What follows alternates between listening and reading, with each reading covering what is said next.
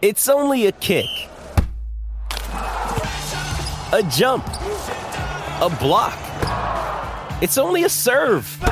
It's only a tackle, a run. It's only for the fans. After all, it's only pressure. You got this.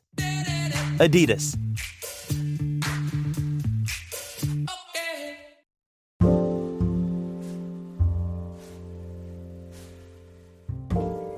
Hey there, welcome to the Tint. I'm your host, Scott Fellman, and it's time for another foray into the world of aquariums from a slightly different perspective. You know, we, we've talked about failure or quote unquote failure in uh, our last podcast, and it also kind of goes hand in hand with the idea of risk. Now, almost everything we do in the hobby involves some sort of risk, doesn't it? And many of the most important hobby advancements required us as hobbyists to assume some risk, to take a chance. And if you're objective, I'll bet that you can look back on your hobby career and find a bunch of examples where you took a chance and achieved results better than you expected. I know that I did. Not all of them are earth shattering, long term impactful hobby breakthroughs, yet each one represented a personal triumph achieved as a result of assuming some risk and taking a chance. When I took a chance and incubated a spawn of top spawning killifish in peat moss instead of in water, I netted 130 fry. It was a little bit of a risk. I thought I was going to lose them.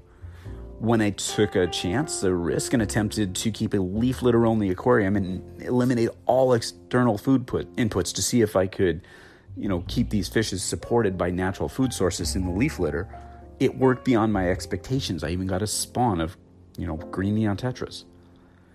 When I took a chance and acclimated my store bought glow light tetras to a very low pH blackwater habitat, they responded by spawning about a week and a half later. When I took a chance and shut off my protein skimmer in my reef tank for a week and fed the tank very lightly, all of my stony corals that were pallid and colorless began coloring up and extending polyps throughout the day. When I took a chance and created my version of a tinted, muddy, functionally aesthetic brackish aquarium, it thrived beyond any brackish aquarium that I've ever had. Risk, chance, opportunities to improve those a few of those examples I just gave are earth-shattering hobby accomplishments. Rather, they're examples of personal hobby growth that can be achieved by assuming some risk. They're most assuredly not a boastful set of my hobby accomplishments designed to show how bitchin' I am. some have been done regularly by hobbyists for years, but I fared attempting them for a while for some reason I don't know. Yeah, there's simple list. It's likely overshadowed by most of your lists, uh, but there's a simple list of examples of stuff that we can and do achieve when we kind of get out of our own way.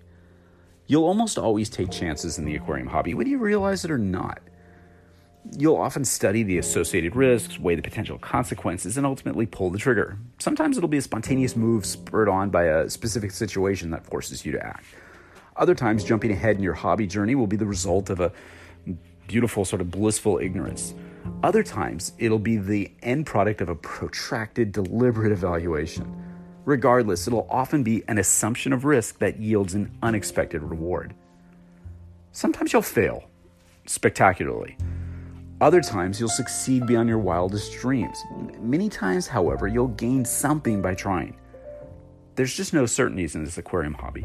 The only certainty is that if you don't take a chance once in a while, a good risk, you'll not have the experience of knowing what it's like to try. It's important to follow basic rules in our hobby, such as understanding the nitrogen cycle, temperature control, the need to export nutrients from closed systems, stuff like that. Yet it's equally as important to play a hunch to try a different route or take a chance on a new idea now and again. The worst consequences of trying and failing with a new idea in the aquarium hobby is that you might lose some animals, and that's pretty awful. The worst consequence of not taking a chance with a new idea is that you'll never have the opportunity to know if your idea was valid, which might lead to a breakthrough, which may result in thousands, millions of fishes thriving. And you might lose some animals anyway, and that's awful too. The downsides to both are similar, yet the reward for taking a risk and trying something new in the hobby is progress. To not attempt anything, such as taking a risk when trying to breed a relatively rare import only fish, is that will continue to rely on wild imports, further degrading the natural environments from where they come from and reducing wild populations. To lose a few animals in an attempt to save incalculably large numbers is tragic and risky. and would have some questioning if we should do it at all. It's a choice the intrepid fish keeper makes to his or her, you know, makes for his or herself. And you have to weigh the moral implications of these decisions carefully. I get it. There has been and always will be opportunity to push the envelope in the aquarium hobby. There has been and always will be risk associated with doing so. The consequences of not taking risks at all are well known too. The choice is ours. Little simple follow on thought to today's podcast. Stay brave, stay adventurous, stay optimistic, stay focused, stay relentless, and always stay wet. Until next time, this is Scott Fellman from Tannin Aquatics. Thanks for spending part of your day with me, and I look forward to seeing you on the next installment of The Tint.